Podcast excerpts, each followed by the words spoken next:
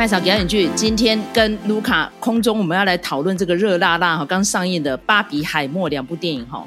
那我发现这个梗呢，其实大家已经玩到烂掉了，所以我们还是照顺序好了。我们先讲芭比，后面我们再提奥本海默。希望我们的时间哦，可以把我们想要表达的哦，可以非常准确的在这个节目长度限制内把它讲清楚哈。那因为其实我们这两部片呢，才刚上映没几天嘛，那所以我们会有一些暴雷提醒哦。那如果有听到了我的。朋友们哦，是想要先看完电影之后再来听这集的话呢，OK，拍拍手一百分哈。那如果觉得无所谓的话呢，哈，我们会做暴雷提醒，那大家再斟酌收听哦。我们今天先来讲芭比好了哦，芭比是我跟卢卡都期待非常久了，而且卢卡还号称他是芭比富翁哦，应该小时候蛮多只的。那但是因为麦嫂个人呢，对这种呃女体形象的娃娃呢是有点恐惧感的，所以从小到大我是没有芭比的，我都是那种。填充娃娃，而且都是小动物的形态哦，所以我到现在这把年纪了，还养很多小动物在家里，就是这样哦。所以呢，呃，针对一个卢卡，他今天遇到了一个遭遇哈，啊，我们后面会讲，在讲奥本海默的时候，他遇到真的蛮有意思哦。可是呢，他是个幸运儿哦，就是父母还愿意投资娃娃在他身上，所以我们现在，哎，真的坦白说，我小时候我们家没有主动买过娃娃给我，因为他觉得这是消耗品，让我们家超环保，连纸娃娃我都没有拥有过。那我小时候都在玩什么呢？我小时候应该印象中就是当女童军都在抓虫吧，然后再加上我弟弟是有车车，我是跟他一起玩车车跟乐高积木的，因为我爸觉得这比较环保。那塑胶类的东西我真的是没有拥有过哈，不过也无所谓啦，我我也不觉得我长大之后有什么缺憾，但是反而是有人说从小玩芭比的人会对自己的身体不太满意哦，所以这个呢，是不是等一下让卢卡呢来发表一下这部电影看完之后呢，你是不是有点嗯？回顾一下我们小时候玩芭比，是不是会有一些错误的幻想，或是我们长大之后真的对自己身体会有一些不满意呢？好，卢卡，讲到芭比啊，我就是话匣子很开了就停不了了哈。其实我觉得麦嫂她的童年经历还蛮特别的，因为通常大家都是跟着比较大的人，比如说哥哥哈，或者是姐姐看什么玩什么，然后小的就会跟着看什么玩什么。结果没想到那个麦嫂居然是跟着弟弟一起玩车车哈。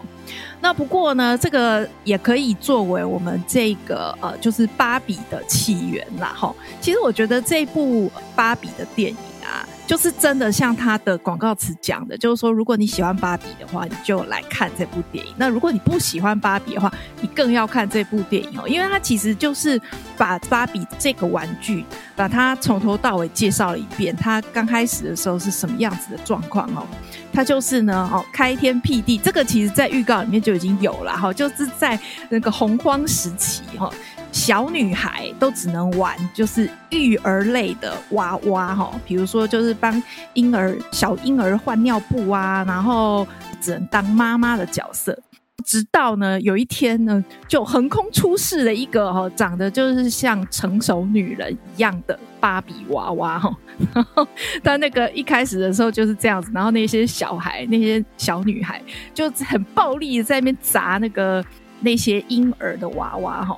那其实说到这里呢，就是大家就知道说，这个芭比它当初为什么哈会这个迅速的走红，其实就是因为这个所谓的芭比的呃创造芭比的这个 Ruth Handler，他那个时候呢就是这样子哈，因为他有一个女儿跟儿子哈，女儿就叫 Barbara 哈，其实就是 Barbie 呃的由来。然后呢，儿子就叫 Ken 哈，所以大家就知道说，哎，为什么后来这个呃男生的芭比要叫 Ken 哈？呃，他那个时候就觉得说，哎，我那个有一儿一女，可是我觉得呢，他们就是很不平等。怎么不平等呢？哈，就是男生呢，哈，他可以玩很多东西，要比如说他玩车车，哈，想象说他以后要开车子，哈，然后或者是火火车，哈，以后我要去驾驶火车，哈，然后或者是开飞机，哎，可是呢，女生呢，当小女孩想象未来的时候，就只有一个，就是当妈妈，哈。然后照顾小孩，就是以前还有那种婴儿玩具，就是那种什么会哭啊，然后会尿尿啊，然后你要帮他换尿布啊，这样子，好、哦，都只有这种的。那他就觉得说，哎，很不公平，他就替他女儿 Barbara 感到抱不平，这样子。那所以他就就是有灵感，就觉得说，哎，其实我们当我们小女孩的时候，我们都希望自己赶快长大成人。所以呢，或许小孩呃玩的并不是。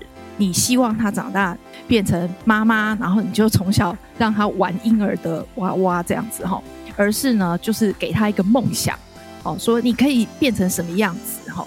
那所以这个时候他就觉得说，他要来设计一个哈是成人造型的这样子的一个娃娃，但是呢，他一开始呢，其实。是以一个德国的一个成人的娃娃哈，然后那个娃娃呢，其实长得跟芭比几乎是一模一样。就是他们虽然说哦，灵感是来自于那个德国的莉莉娃娃，可是其实呢，根本就是抄袭啦，可以这么说啦。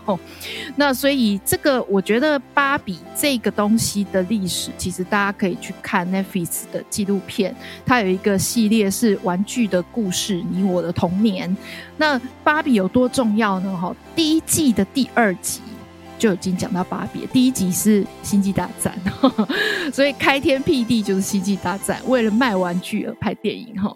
然后呢，这个芭比也是很了不起的，就是为了我呃促销这个玩具，它也是呃有拍电视影集啊。这个如果说呃年纪跟我们差不多的，可能都呃有知道这件事情啊，就是说以前曾经有那个。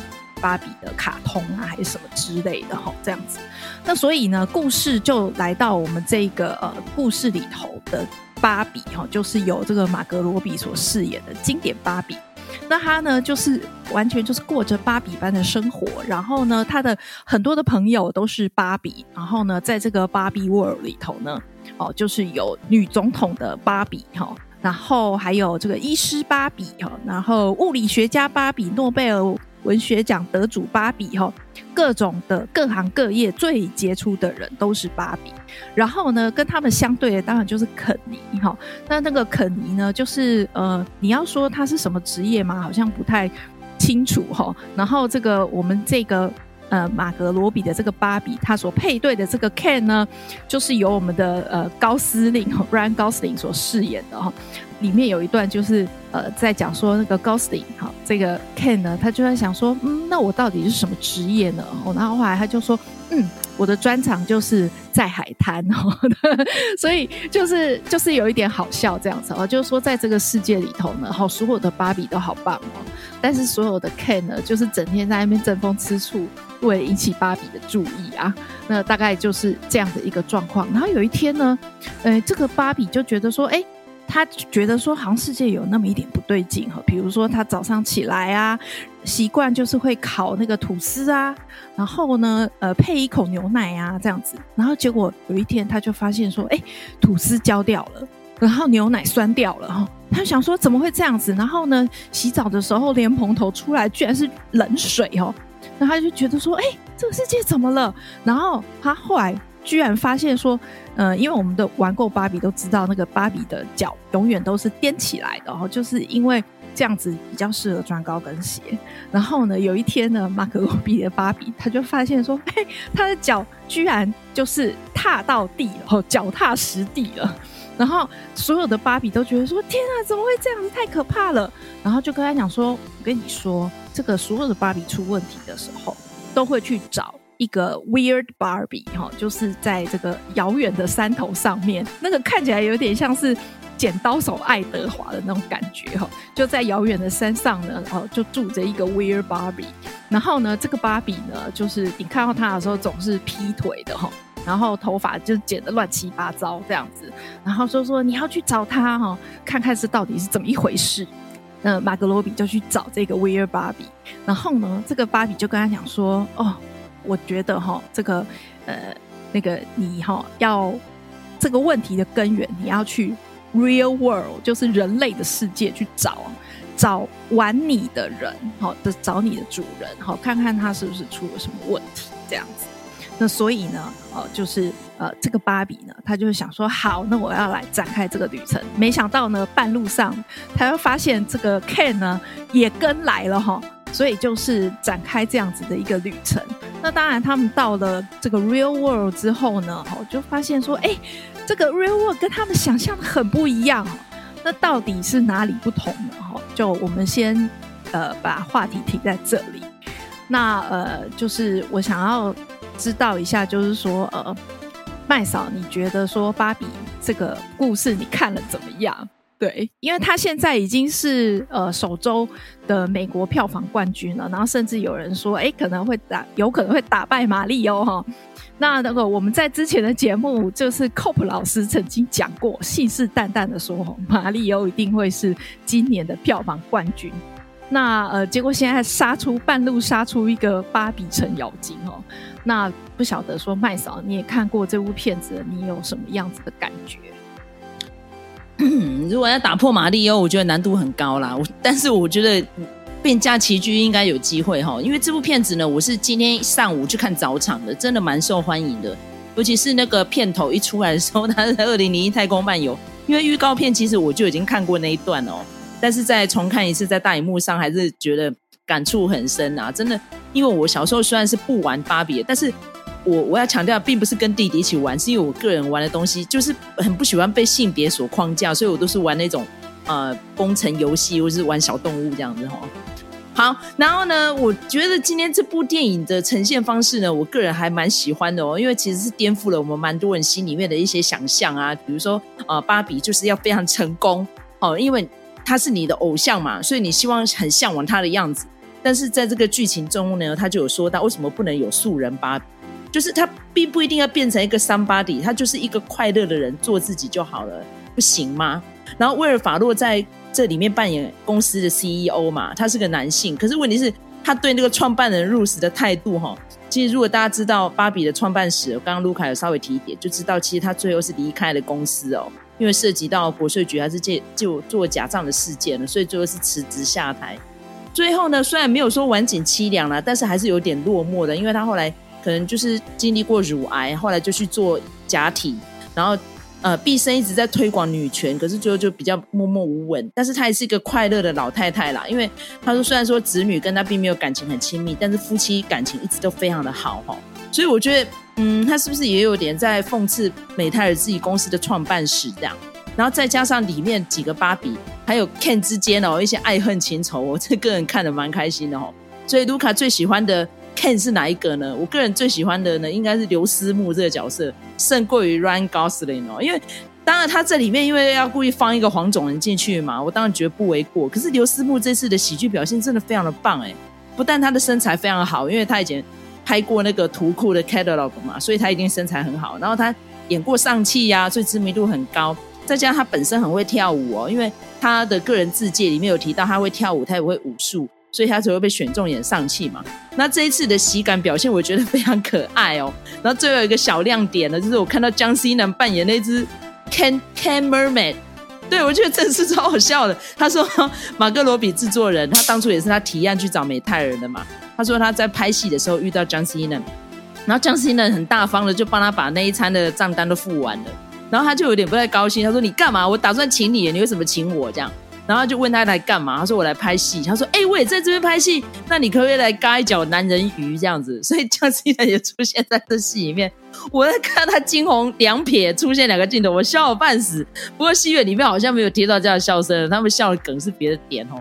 但我觉得蛮有意思的哈。好，那卢卡你喜欢哪一个人的表现呢？我我。其实我在看的时候啊，我我觉得那个就是刘思慕真的很棒。然后刚才那个麦嫂你说，呃，比较喜欢刘思慕的时候，我心里就想说，是因为刘思慕会后空翻吗？因为他那里面有一点有一个炫耀的桥桥段，就是那个刘思慕的 Ken，他就说，哎。快看芭比，我会后空翻，然后就跟这个 Ryan Gosling 讲说：“你会吗？你会后空翻吗？”这样子，然后他们两个不是有一场戏就是要对打嘛，在那边呛声说：“来呀、来来这个来这个单挑啊！”然后我心里就想说：“好，那个一边是上棋，然后一边是灰影人，我就觉得说哇，那这样子到底谁才会赢哈？而且呢，讲到这个。呃，就是跳舞的这件事情啊，其实 Ryan Gosling 他是唱跳歌手出身嘛，他以前也是迪士尼的，就是那些小童星啊，所以我觉得就是呃，如果这样子来比的话，这两个人还真的是势均力敌哦，因为我们知道刘思慕他的这个比较为。为大家所熟知的，就是金家便利商店嘛，那其实也是一个喜剧的演出哦。所以其实从这个金家便利商店来看，就知道说它是有这个演喜剧的这样子的一个能力啦，哈。那但是当然，Ryan Gosling 他就是令人非常惊喜，就是想说哦，没想到他也可以演这样的角色啊，哈。那这个当然唱唱跳跳这个事情也是难不倒他。那只是呢，我觉得这部片子其实到后面哈变得有一点像是。歌舞剧啦，哈，那有些人就想说，哦，所以呢，这个没想到这个鬼塔，他好像也还是可以处理这些歌舞场面，然后我心里就想说，可是大家。不是应该知道说他有演过一部片子叫做《纽约哈哈哈》吧？对，所以那个他他就是一个会跳舞的人，然后所以我觉得这个假以时日啊，或许我们也可以看到哦，不是只有这个芭比的那个导演而已啦，哈，就是呃，如果说鬼塔他可能也可以来做一个哈歌舞片。那其实，其实我觉得芭比已经算是蛮有、蛮有那个架势了啦，吼。那里面有几个重要的桥段，也是我觉得大家跳、唱歌、跳舞是非常精彩啦，吼。那我我要讲就是说，这个芭比这部呃片子，哈，我觉得它很厉害。就是刚才这个麦草有提到，就是那个创办人 Ruth Handler。那我觉得呢，这部片子呢，虽然说你可以看到它哈得到这个 Mattel 的 fully support 哈的这个各种铺天盖地的周边，然后呢这个宣传不遗余力啊，可是呢它里面呢其实呃暗藏了非常多的彩蛋，就是有关于芭比曾经停产的那些款式哈。那还有就是说，Ruth Handler 这个人本身的黑历史哈，就是呃，刚才麦小有讲说他有逃漏税，可是其实还有一个更大的黑历史，是如果大家看那个 Netflix 的纪录片的话哈，就会知道，就是呢，其实芭比他的创呃，应该说他的创造者。不只有 Ruth Handler 而已哈，那还有另外一个叫做 Jack Ryan 的人，那这个人其实他的来头很不小哈，那他就是在呃设计芭比之前呢，他其实是哦为这个国防部工作的哈，他有设计过军火啊，包括这个最近这个美国要跟我们回购，然后提供给乌克兰的英式飞弹哈。所以呢，这个人就是很不简单。然后呢，有一些芭比的基本动作跟关节，其实都是他来决定的哈。那但是呢，后来因为他就是设计芭比，然后呢赚到了很大的一笔钱，那所以他就会变成说，呃，就是酗酒啊，然后嗑药啊，而且他还性成瘾。所以，那你如果说，等一下，你说这个人叫什么名字？Jack Ryan。Jack Ryan，对啊，就是那个，就叫那个名字哦，就叫那个名字。对，所以 Jack Ryan 就一定要跟国防部扯上关系，就对。我不知道，我不知道，就是反正很有趣的一个小彩蛋这样子。那所以呢，呃，你想想看，一个设计玩具的人，然后他本身有性成瘾，这个听起来不太好吧？哈，那所以在后面的。比如说，Mattel 他们在行塑他们整个公司，或者是说 Barbie 的历史，哈，其实都刻意的忽略掉 Jack Ryan 这一段，那也跟他打过官司，哈。那所以，呃，像刚才你讲的这个，呃，Ruth Handler，他后来不是因为逃漏税的关系，然后所以就离开公司嘛。那后来呢，呃，他们的整个设计师就因因为一开始的设计师，呃，是就是女生嘛，哈，女生才懂得就是女生喜欢什么样的芭比呀。那等到那个时候，Ruth Handler 离开的时候呢，就设计师就又换成男生了哈，然后才会设计出一些呃机关很多，但是呃很不受欢迎的芭比。比如说电影里头就有一个，就是他旋转他的手背，他的胸部就会长出来的那个芭比。我不晓得麦草你有没有印象？那个那个里面有提到这个芭比。然后呢，我觉得。我在看这些芭比的彩蛋的时候啊，我觉得那个感觉跟奥本海默是有点类似的。就是奥本海默里头，因为出场的科学家太多了，每一个都极其的重要，所以你就会去想说，哦，这个人到底演的是谁？然后这个科学家是怎样怎样怎样的事迹？那像芭比也是一样哈，他的出场也是非常非常的多，然后呢，涵盖各色人种，然后甚至连跨性别都有哈。那个是非常非常多元的取向的这样子一个选角，但是呢，哦，很多人呢就不免会演到一些被 Mattel 停产的芭比。那其中一个呢，就是怀孕的芭比。哦，那那个怀孕的那个，她不叫芭比啊，她叫另外一个名字。然后呢，这个怀孕的人呢，就是 Emma Ferno，就是我们之前讲花样女子的那个编导哈，他去客串的这样子。所以我觉得。有一部分的这个乐趣哈，观影的乐趣哈，芭比呢跟这个欧本海默其实是一样的哈，我觉得这个还蛮有趣的。所以我觉得虽然说马特尔他是全力的支持，但是呢，他看起来也没有避谈他的一些黑历史。然后，虽然他还是没有讲到 Jack Ryan 那一段，因为那个在呃法律上面他的权利已经了结了，这样子哈。那所以我觉得这个有的时候是一个乐趣啊，就是说你看到他的呃一些黑历史，他等于是说有点自自嘲吗？我觉得可能可以这样子讲。那还有关于大家一直在讲说那个阿垮的那一首歌曲，到底有没有放进来？那后来其实是有放进来，只是他做了一些呃 remix 的动作哈，然后重新翻唱的一个动作，不是原本的那首歌。那其实这首歌也是这个 Mattel 的黑历史哦，因为那个时候他们就觉得说，哎，你这样子诋毁我们的形象啊，哈，所以他就觉得说很不喜欢他们唱这首歌这样子，所以那个那个部分也是有一些法律攻防这样子，他充分利用自己的历史，而且还充分利用他的黑历史哈，那我是觉得说这一点是很有趣的，就把我逗了。而且他不止讲 Mattel 自己的历史，还表了华纳哦。比如说，他里面讲到查克·史奈德，那因为其实我已经被朋友剧透了。他说他很好像华纳真的很讨厌查克·史奈德，实际上好像真的是啦哦。不过查克·史奈德的电影我们就嗯不多说，因为麦嫂之前骂过活尸大军了，我们就不要再贬他第二次哦。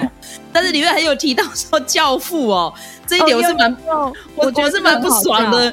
对呀，何何必这样子？但是我觉得那个性别科就就是这样子，就是男生要很懂教父，然后女生就要装不懂，或是女生就要装不懂电脑，然后就要叫男生来拯救这样。没错。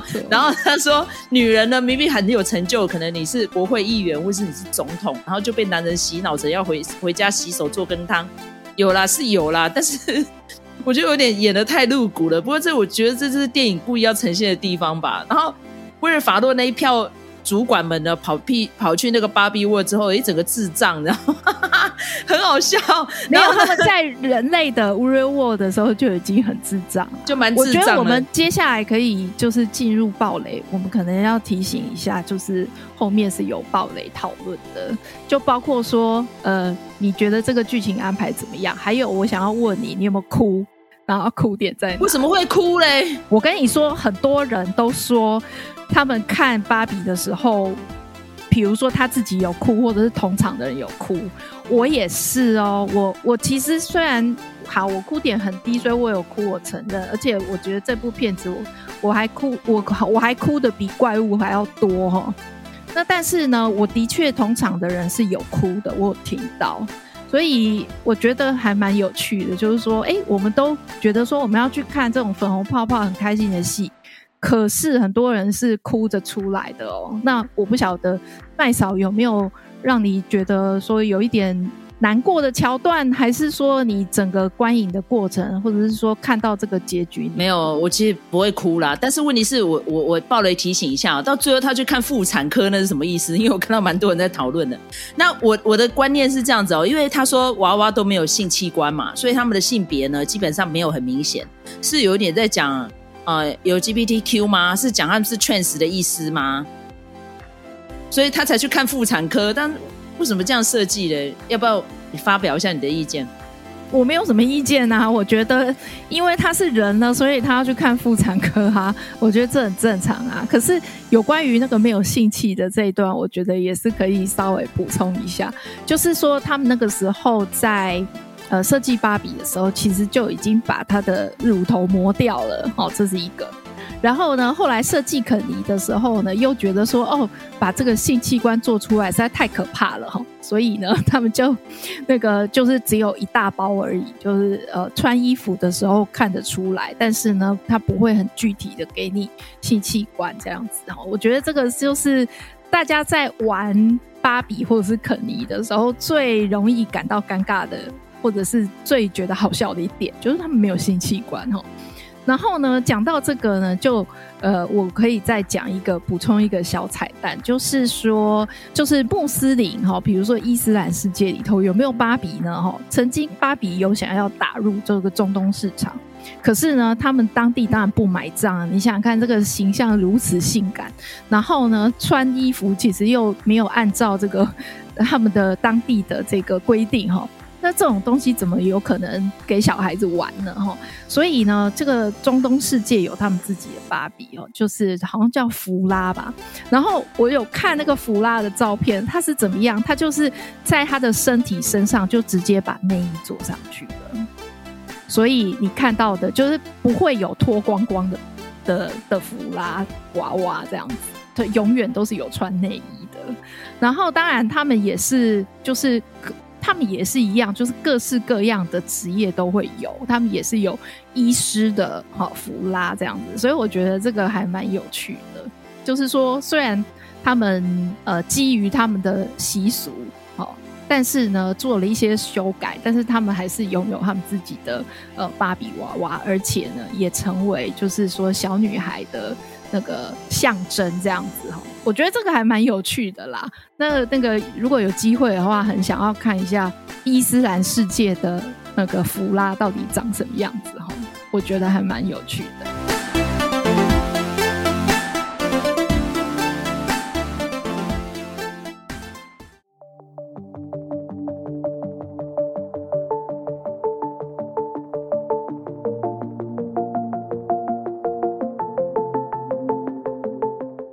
我们跟芭比之间的关系哦，到这边先暂停一下哈、哦，我们要来讲下一部片哦，因为接下来我们排的档期真的很满哦，所以我们只好芭比海默一次讲哈、哦，接下来就进入到奥本海默哈、哦。那这个 Oppenheimer 呢，他是历史上非常重要的人物哦，就是由他所带领的团队哦，发明了这个原子弹，然后就终结了二战哦。不过这个算是他的梦魇，就是 hunting his entire life 到最后他的下半生哦，因为他其实发明了。呃，原子弹的时候才三十多岁嘛，一直到他六十岁往生的时候，其实都一直活在这个巨大的梦魇里面。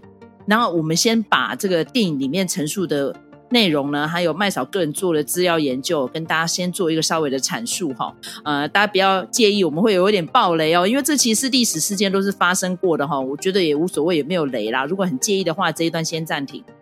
奥本海默呢，是出生在一个非常富裕的家庭。然后他在出生的时候呢，他的爸爸因为进口了织品的原物料到美国，所以赚了很多钱。然后他妈妈呢是一个非常有才华的艺术家，从小呢就用家里面丰厚的资源呢栽培他跟他弟弟哦。然后因为他就是一个天才儿童嘛，小时候去参加夏令营的时候呢，遇到格格不入，甚至于还被脱衣霸凌哈、哦。这个是是奥本海默的那个自传。不是自传啦，就是呃传记体小说哈，就是导演诺兰读了这个小说之后呢，就决定把它改编成电影，然后那段历程。然后当初是谁把这个小说介绍给诺兰的呢？就是罗伯·派丁森。罗伯·派丁森跟诺兰在合作《天冷》的时候，就把这一套书带到剧场。那大家知道，其实罗伯·派丁森是个很用功、爱读书的人哦。然后诺兰就说：“你在干嘛？”我说：“哦，我在研究这个。”他说：“哦。”奥本海默很有名啊，他说：“对，我现在在研究这本书，这本书虽然说哦分量很重，但我觉得很好看这样。然后他看完之后就迷住了，就很短的时间哦，大概差不多前期制作半年多，他就把剧本写好了哦，因为他自己身兼导演，而且还是编剧，然后还有制片哦。因为其实诺兰很喜欢这样三位一体哈，Trinity。好，然后把它制作过程当中呢，他也去研究这些史料哈，所以其实。奥本海默他个人哦是充满一个矛盾的人，他虽然他的家境很富裕，可是因为从小被霸凌，然后他又是个怪怪的小孩。大家知道，其实天才儿童都会有一些那种社交障碍嘛。然后进入到学校的时候，因为他又早读，所以他跟同龄的人呢又是很格格不入的。再加上因为他笨手笨脚了，很不适合在实验室里面做相关的研究，所以经常会打破试管啊，或是摔破烧杯啊之类的，所以教授不是很喜欢他。甚至于呢，他也变态到很气，然后说因为教授不仅不喜欢他，甚至于还公开贬义他，所以他就把氰化钾注入到苹果里面。我在电影里面有演到这一段。其实最后呢，并没有那么顺利的就终止掉了，就是好像是有被人发现就对了。听说家里花了一大笔钱跟学校和解了哈。那那一段呢，我要特别说一下，为什么他跑去英国念书？他其实，在哈佛呢有念完了，但是后来没有继续做深入研究，就是因为他得了结肠炎。然后家里人就觉得，嗯，那你在美国如果被霸凌，是不是换一个环境？就把他丢到英国去。丢到英国去呢，又发生了这样子的事情。最后呢，他就精神崩溃了，就足足住院了快一个多月。然后精神科医师呢，就跟他做访谈的时候，他还说：“我跟你讲，你讲那一套哈，我可以讲的比你好。你提到那些理论，我都把书看完了。我现在呢，就来跟你辩论我得了什么病。”结果呢，他又自以为好像比精神科医师还强，所以很快就出院了。他就决定靠自己的方式疗愈哈，所以就可以看得到他这一生的情感上就起起伏伏啊，然后对婚姻不忠啊，对爱情也很泛滥啊，就是他一直很想要取得大家对他的认同呐、可是呢，他又有点桀骜不驯呢，因为能力太强了，最后就得罪了他生命中一个非常重要的人士哈，结果就搞成这个样子。但只能只能说天才总是孤独的哦。那进入到这个曼哈顿计划的时候呢，就是在此之前哦，其实那时候纳粹已经越来越嚣张了，然后进军波兰。这个事件上了报纸之后呢，他发现知识体大，因为他看的不只是战事哈，可能纳粹会拿下欧洲，甚至于他看到可能他们已经研发了一个非常恐怖的毁灭性武器哦，他就赶快大声疾呼啊，他说这件事情哦不能等而视之。当时说同年代有一些已经非常出名了哈，从德国逃出来的，比如说像爱因斯坦这些。犹太裔的科学家们就觉得说：“哇，我们再怎么样啊，除了要拯救这个地球免于毁灭之外哦，尤其是我们犹太人 species 哦，不能被摧毁啊！哦，所以呢，那个时候他就已经在做这方面的量子物理的研究了哈。那因为他其实是理论性的，没有人做出这样的东西来。但是因为他发表了相关论文哦，已经得到高层的很大的关注了。这时候就来了一个将军哦，就麦特戴蒙扮演的这个角色呢，就跟他说：我要组一个曼哈顿计划，就由你来带领哦。”然后这个时候就看到奥本海默非常辛勤的到处去纠集这些哦首屈一指的科学家哦，都是各个领域的翘楚哦，一起来筹办这个相关的实验室。而且他这个实验室呢，一个非常大的规划就是这样子，就是要在新墨西哥州盖一个镇，然后大家就可以把亲人都带进来这里居住哦，然后呃同时照顾家人之外，然后家人也可以在这里工作，然后他们就可以专心的进行实验哦。然后最后呢就。在这两年多时间，都成功的造出第一颗原子弹，就是在新墨西哥进行试爆。那那个试爆的过程当中哦，大家可以看到非常多的小环节，蛮有意思。就是后来的氢弹之父哈，Edward Taylor 啊，Edward Taylor 他的一整个造型，我那时候我也发现他好像奇爱博士哦。然后就我的我们的频频道的一个朋友哈，就是半瓶醋哦醋大，他发现说，哎，奇爱博士是不是从那边来的？对，果然没错，就是维基百科已经有写出来了。当初其实这个人物的原型呢，其实有参考到 Edward Taylor 哦，但是 Edward Taylor 他就是一直醉心于氢弹的制造，并不是原子弹，所以跟 Oppenheimer 一直有发生非常多的冲突哦。在电影里面可以看到他们双方之间就一直针锋相对，针对理论。那不只是跟 Taylor 哦，还有跟他之前在伯克莱的同事哦，就是乔许哈奈特扮演的这个角色、哦，就是。中间就非常多的一些辩论，那因为奥本海默这个人呢，就是很坚持己见，他认为再怎么样，大家都是一定要锁定这个目标，就是要把这个致命性的武器哦抢先给发明出来，不能给纳粹夺下，给纳粹夺下之后，可能这个胜局哦会整个逆转哦，所以他们是抱持非常大的压力哦，然后再加上美美国国防部非常非常的支持他们，然后到最后他们的预算从六千万美金。暴涨到二十亿美金哦！你要想说那个是距今六十多年前的预算这么恐怖哈？呃，不止六十了，八十年前了哈。那时候的二十亿美金换算到现在，真的有多可怕？大概加两个零都不为过哈。终于把原子弹造出来，然后试爆非常的成功。可是这时候的奥本海默呢就开始担忧了，因为那个时候其实希特勒呢已经自杀在狼堡了哈。所以既然他已经在地堡自杀了，接下来应该只剩下日本了嘛？因为意大利在之前就已经先投降了。那可能他们整个结束这个战争，应该是屈屈指可数、指日可待的。有必要再把这个毁灭性武器放在战场上嘛？可是那个时候的杜鲁门总统哦，因为大家知道他前任就是罗斯福嘛，罗斯福因为死在任内了，已经第四任总统，所以现在已经是杜鲁门，他是副总统接上来。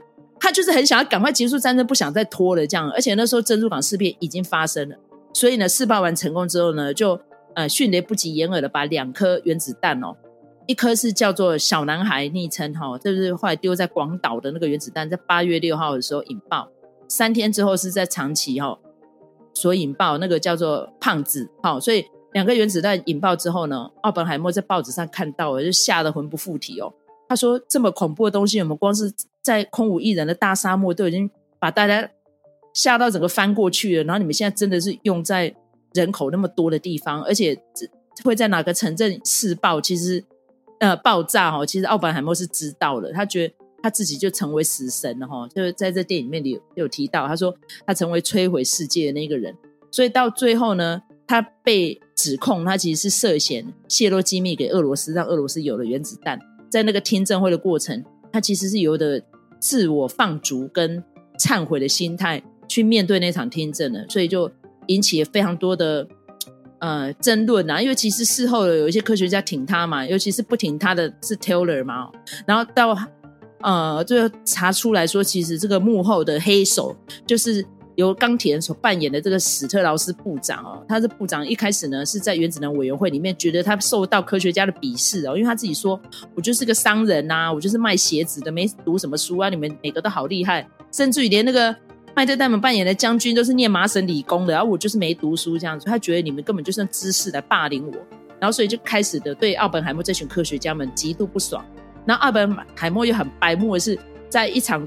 呃，国会的听证上面哦，针对于要不要把这个同位二元素给出口出口到北欧，所以那个时候呢，奥本海默当时有点反讽的方式说：“当然不行啊！如果你照这样讲的话，所有的东西都跟制造原子弹有关啊。我们可以说，呃，三明治跟制造原子弹有关，什么什么都有关啊。所以如果你要说有关的话，那当然通通都有关。所以我认定，既然这同位素这么重要，就是不应该出口。因为后来奥本海默觉得杀伤力这么大的东西。”在这个世界已经非常太平的时候，真的不要任意的动用。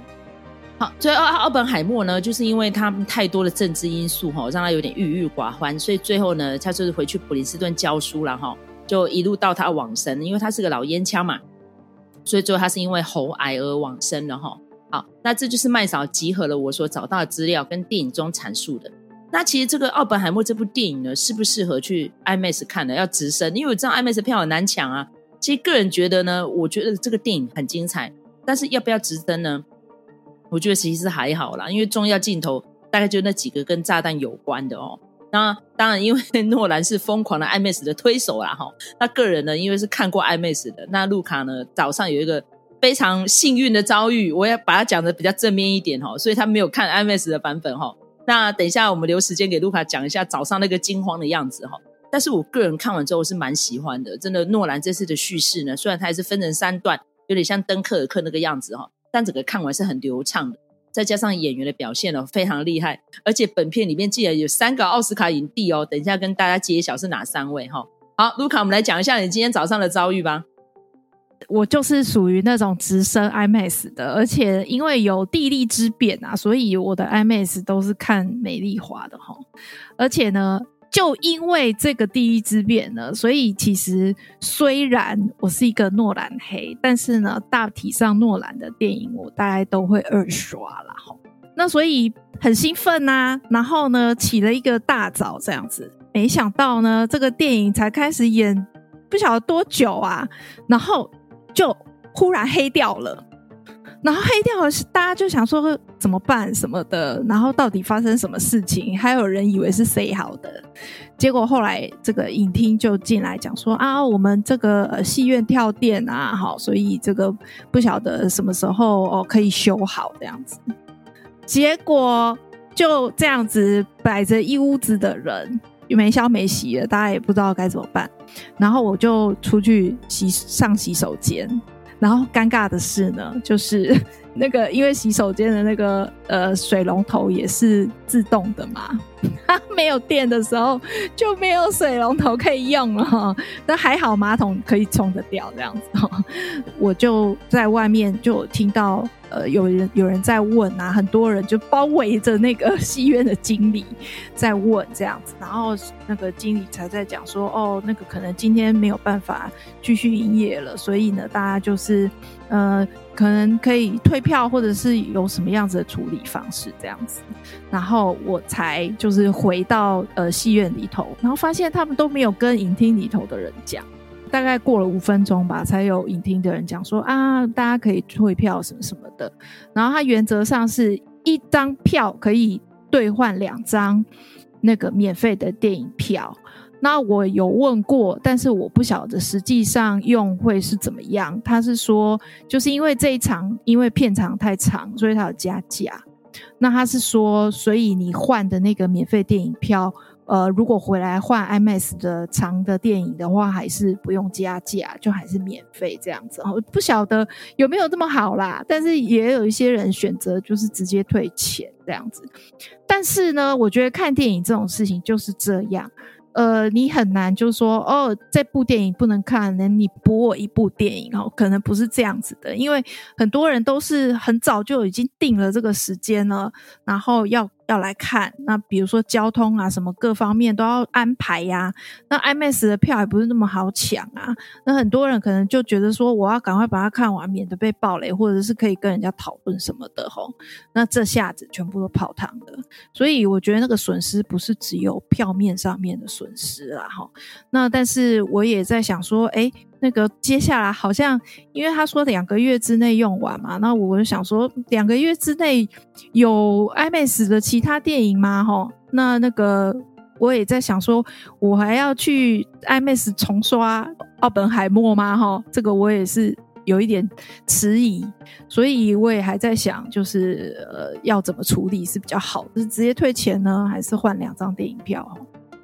那所以我觉得看电影有的时候就是会这样啊，那个是嗯有点像天灾这样子。可是你仔细想想，其实电影院他们也不能做什么啊，然后他们也不能承诺多过于这个东西，那就是只能说啊，没想到居然让我碰上了，就是核爆都还没爆，就是影厅就自己先爆了哈，然后而且也是只有影厅在停那个停电。就是百货公司其他的地方都是运作正常，所以所以冷冷气有持续供应就对了，没有热死在里面了。没有啊，其实空调是它其实空调是那个的啊，是关掉的啊。哦，赶快离开。想象 想象那个没有空调，真的有够恐怖了。对啊，我就觉得说，你影厅还就是等了，他们可能想修吧，然后发现没办法修，所以呃，他们再进来讲说可以退票，好像已经快半半个小时了。对啊，就跟我那时候看那个独行侠，突然音响跳掉一样，后来就给我一张票，我就拿去看了什么。雷神索尔吗？反正去看了一部很瞎的电影，都、觉得哇靠，真是本鸟比鸡腿。好，那所以我们来讲这个奥本海默哈，你整个看完之后，你对哪一个角色印象很深刻哦？那我来揭晓一下，我有三个影帝在里面哦。最后一个影帝我是刚刚才发现哦，两个影帝是谁呢？第一个是。凯西·艾弗列克哦，他也是很久没有作品哦，因为他演完了那个《海边曼彻斯特》之后，我个人超喜欢他的。我觉得他这有够会演戏，哇！那部片我跟卢卡哭了半死哦，切，然后卢卡还哭了快要流鼻血哦。好，然后他很久没有作品，就是因为他有涉及到 Me Too 嘛，所以被人家讲说他是呃性侵者啊之类的，所以好久好久没有作品。然后在第二位是。雷米马利克，然后我想说，诶、欸、他会不会没有台词啊？他出现了两次，到了第三次在国会听证的时候，哇，讲超多话的，而且那一段话真的很赞，就是平反的奥本海默哈，所以很喜欢雷米马利克，因为实在是太明显了，他一出现，他那一双大眼睛，我就知道哦，看到他了这样。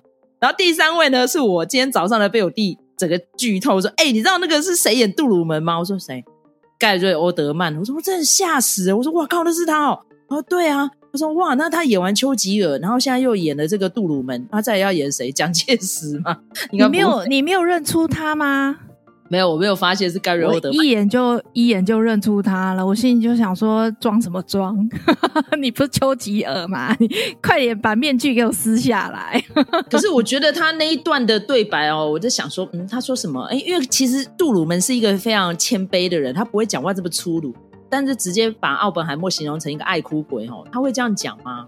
但我觉得讲这个是但是他前面有一段金句也是这样啦，他说：“你不要说你是什么呃杀手啊，满手血腥，全世界不会记得谁发明了原子弹，只会记得是谁决定要丢下那两枚原子弹。其实没有啦，后来大家都记得是谁干的啦吼。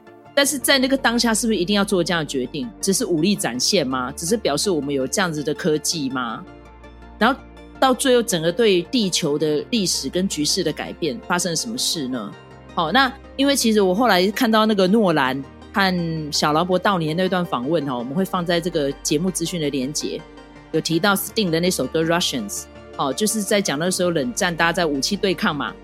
然后克鲁雪夫那时候讲了一句话，他说：“We will bury you，我们要埋葬你。”哈，他觉得那是很蠢的话。然后里面也有提到奥本海默发明的这个死亡玩具哦，Death Toy，它里面有提到这些，我觉得真的是。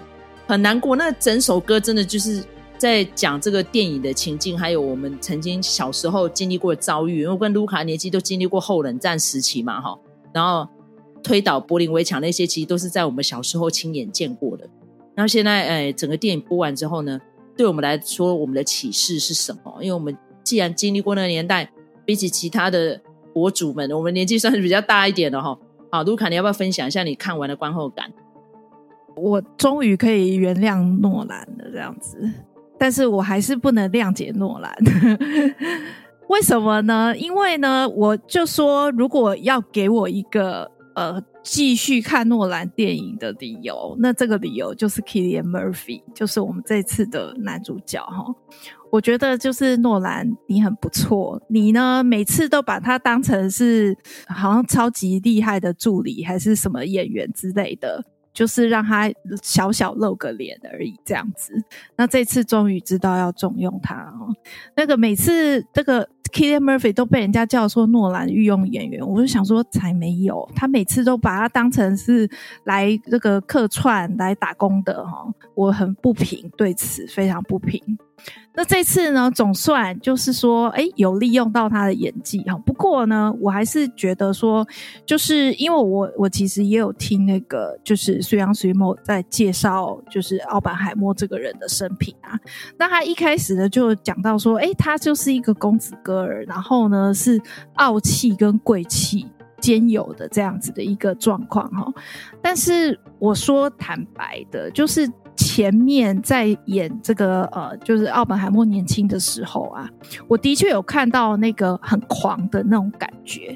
但是因为比如说跟他的弟弟或者是跟他的同学相比，我就会很明显的觉得说，这是一个上了年纪的人在演奥本海默年轻的时候。那我只能说，诺兰你还是太晚重用。Kilian Murphy 了哈，那如果说是以他全面启动的那个状况的话，就可以把他那种那种贵气跟傲气诠释的更好。不过当然，那个 Kilian Murphy 我觉得就是没有话说，他把这个角色演的非常好。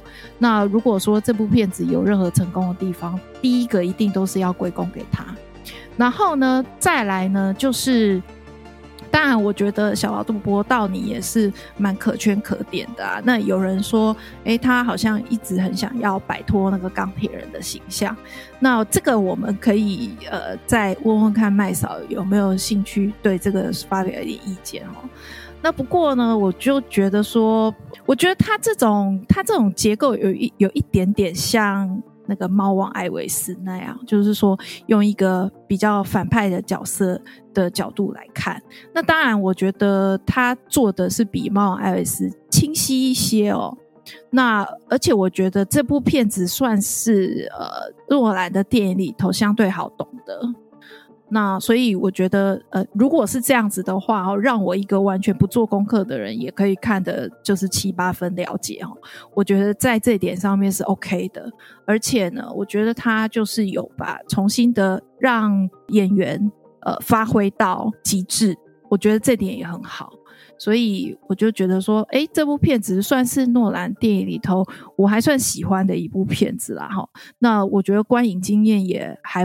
挺不错的，虽然说那个绿道那个那个停电，真的是觉得说天底下居然会有这种事哈。那不过呢，这个两部片子比起来哈，我还是如果要我二选一的话，我还是要选芭比啦。而且我甚至觉得芭比有可能会变成奥斯卡的热门电影哦。那我不晓得那个麦嫂对于这两部片子，你的偏好是怎么样？然后还有你的感觉是什么？这样子。如果说要重看一次的话，我会重刷《芭比》啦，因为这比较欢乐啦。当然是这样子。那但是诺兰这一次的叙事哦，就是我讲啊，它是虽然说是有三条线，但是是线性的。他不是像之前天能跳来跳去跳到我鬼话会哈，所以我觉得大家会讨厌诺兰是从那部片开始的吧。但是我真的觉得奥本海默真的是诚意十足哦，除了演员的表现可圈可点之外哦，像我刚刚提到的麦特戴蒙演的那个 Groves 将军嘛哈，他真的是让我非常的惊艳呢。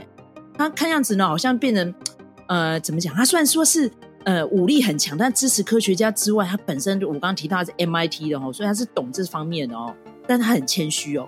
可是问题是，相较之下，小罗但尼扮演的这个 Strauss 哦，就觉得不敢恭维哦，然后最后就变得好像国会史上第一个被，嗯，应该不是罢黜，就是同意权没有通过哈，因为他其实美国呢有点是兼具内阁制跟总统制的，既然他们国会议员还要经过参议院里面票选哦，有点怪，他们不是总统制，应该总统任命就会过了哦，好像也不是这个样子哦，因为我对美国的法制不是很清楚哦，但是我觉得会有这样的下场，而且。投票反对哦，他认为说不应该这样子就让他通过的是谁？是甘乃迪。然后最后呢，奥本海默也是在甘乃迪任内哈平反他的。可惜呢，就是在授勋典礼的前十天，甘乃迪就被暗杀了哈。就是最后那个典礼上面是谁颁给他的？就是哎，Johnson 哈。然后江森那个时候因为已经补上来做总统了嘛，听说那时候奥本海默呢已经有点风中残烛，身体不太好，走上去有点稍微跌跤哦。然后那时候江森呢，就是要扶他的时候，他说：“总统先生，你不需要扶我。如果人已经到这样子年纪的话呢，我要靠自己站起来。所以你要扶的是年轻人哦。”他这一段又成为金句了哈。所以奥本海默呢，我觉得虽然说他在人生中呢，他做那样的决策好像也不得不然，但是呢，他这个赎罪呢，基本上应该也够了哈。所以要想说这两位二战英雄了，一个是 Alan Turing 哦，然后一个是 Robert。Oppenheimer 都遇到这样的事情了，我是不是觉得不胜唏嘘哦？真的还是不要做英雄好了。但是问题是，有时候你任务来了又不得不推却呢哦。好，OK，这就是我跟卢卡对于 Oppenheimer 的分享。那当然，因为我们这次分享是比较算是比较浅一点的啦哈，因为有太多。非常深奥的物理知识哦，也不是我跟卢卡的所学。但是这整个电影看完呢，我是觉得给他分数还是会很高哦。听说现在已经开始在啵啵啵毛起来的影评打分数，到底是芭比成功了呢，还是奥本海默比分数比较高呢？我觉得两部片都很值得一看哦。因为接下来一个月好像也没有什么大片哦，因为再来好像都到十一月了嘛哦。我们要讲的《花月杀手》啊，是《沙丘》这些，但是会不会因为工会的罢工？延迟上映，我觉得都已经拍完了，应该是不会延迟吧？那这样是不是连电影工业都要关起来了？应该不至于啦，哈。所以接下来呢，我跟卢卡有一系列的哦，跟厂商的合作啊，还有我们自己看的一些串流档上面非常精彩的作品哦，我都会持续分享给我们的听众朋友们。希望大家喜欢我们这集的分享，《芭比海默》。好，OK，我们下次再见哦。我们各大平台哦，拜拜托给我们个五星评价哈，或是给我们留言鼓励哦，或是小小的粮草鼓励我们继续创作下去。那我们下次再见喽，拜拜。拜拜。